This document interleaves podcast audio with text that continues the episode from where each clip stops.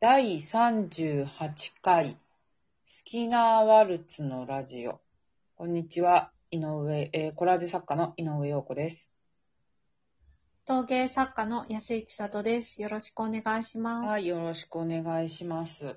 えっと、前回、えーインテリアショップで展示してますよっていう話から、えーいろいろ考えてるんですけれども、えっと、そもそもじゃあ、アートギャラリーがじゃあなんで必要なんだっていうふうに、まあ考えたりもするんですけど、えっと、うん。ギャラリーとインテリアショップの違い、まあ、あるいはアートとインテリアの違いみたいなところは、安井さんはどういうふうに考えてますか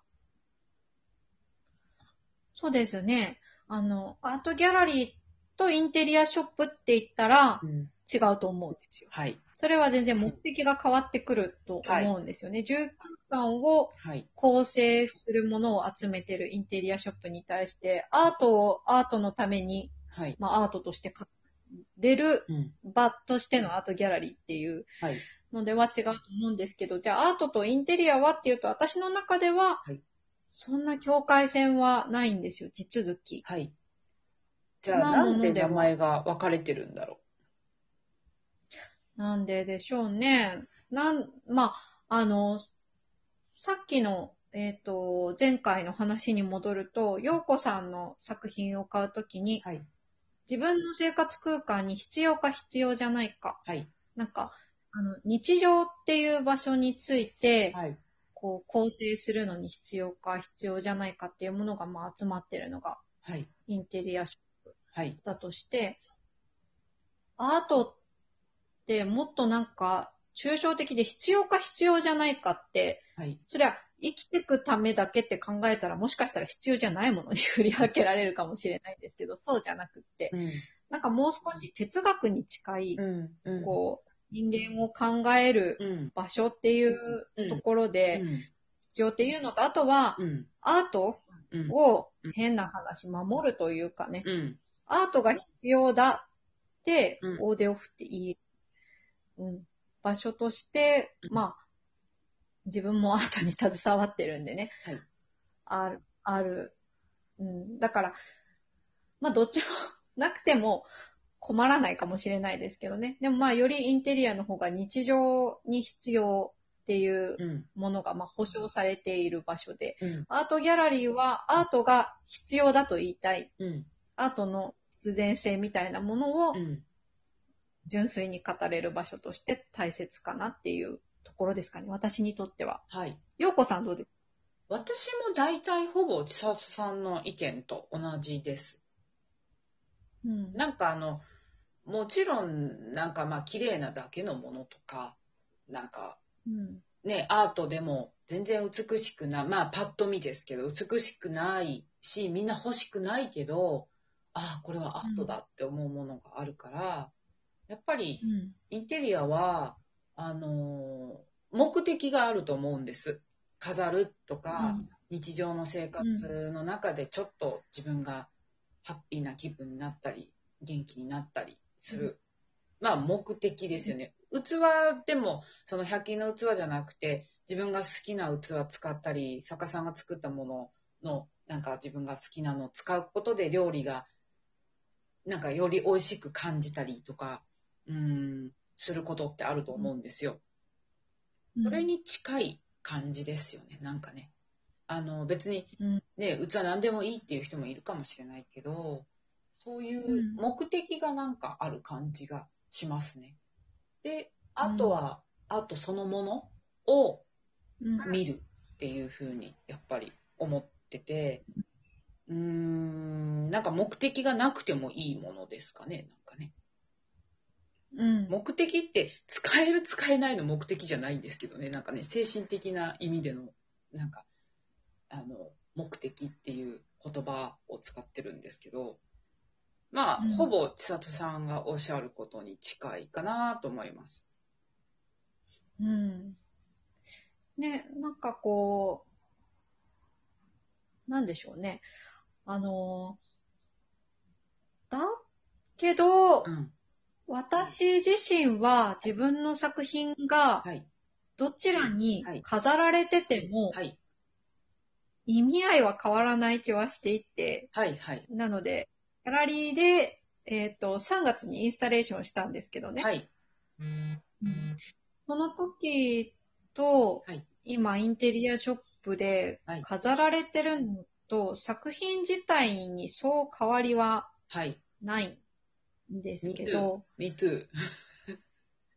その、見る側のね、はい。あの、引っかかりやすさっていうんですか、はい。親しみやすさは確実に変わるだろうなっていう、その見る側はい。の立場っていうところを考えた時には距離感がはい。うん変わる。なんか、抽象的にね、あの、ギャラリーに真っ白な空間とか、真っ白じゃなくてもまあいいんですけど、とにかく作品だけ置かれてると、これをどう見ればいいですか、はい。はい。どう感じればいいですかはい。これは何ですかっていうところにどうしても行ってしまって、わからないっていうことに対して若干恥じらいが見えるんですけど、はい。もう、インテリ、あの、その、まあ、家具、にニトリとかじゃなくてね、すごくちゃんとイデアとか、ちゃはん、いちゃんとっていうかね、あの、本当にこう、美しさとは何かっていうのを考えながら、 はい。ああ、すごい語弊がありそう、でも言っちゃう。 っていうショップえー、ニトリさんの家具いいですよ。私使ってますよ。ニトリもね、ニトリも使ってる私は。はい。 あの、まあまあ、だって今の陽子さんだとイデーさん。はい。で、私だとナオさん。みたいなところで、こう、飾られた時に、そうしたこう、疑問っていうところよりも、はい。なんていうのかな。あの、もっと近しい当たり前のものうん。として、まあ、家具に、家具とかに多分救われてる部分もあるのか。はい。はいうん。なんか、抽象的なことを考えるっていう、もしくは、そのギャラリーっていう場所で、なんか、考えさせるっていうのは、私はある意味一つギャラリーの意味かなとも思うんですけどね。うん、そうですね。うん。わからないっていうところから、わはい。からないものに気づくとか、そうそうそう。なんだろうっていうことがあまりにも少ないですからね、日常を当たり前にする。みんななんかやっぱり分かりにくいこととかを避けちゃうじゃないですか。まあ見ないようにしたりとか。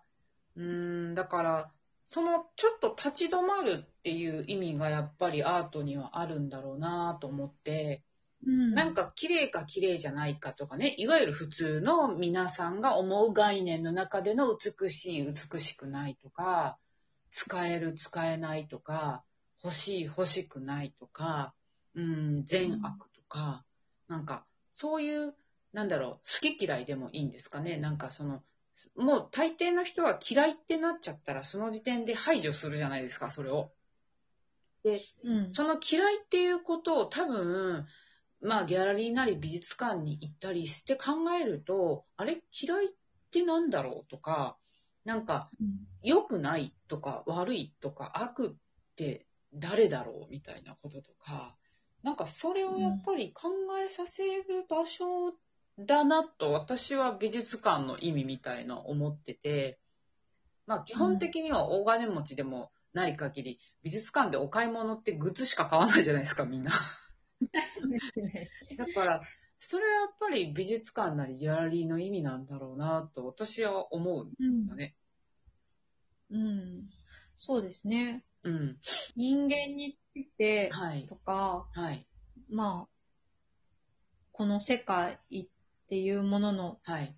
成り立ちとかについてうん。考えるっていう意味では、そうだからこの間ね、あの、友達の作家さんの個展に行ってきたんですけど、彼女、えっ、と、大学院生ぐらいの時かな、フィラデルフィアに留学はいしてらして、はいもう50代とかなん、だいぶ上の人なんですけどね。はいで、その彼女がフィラデルフィアのその大学の学生たちの公表とかに出た時に、はい。その、作品は大したことないけど、うん。なんかこう、それについてのディスカッションはとにかく彼らはしっかり、はい。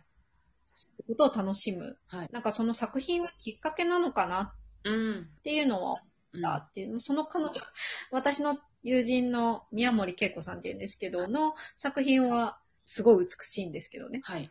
うん、なんかその、コンセプチュアルアートとかもだけど、はい。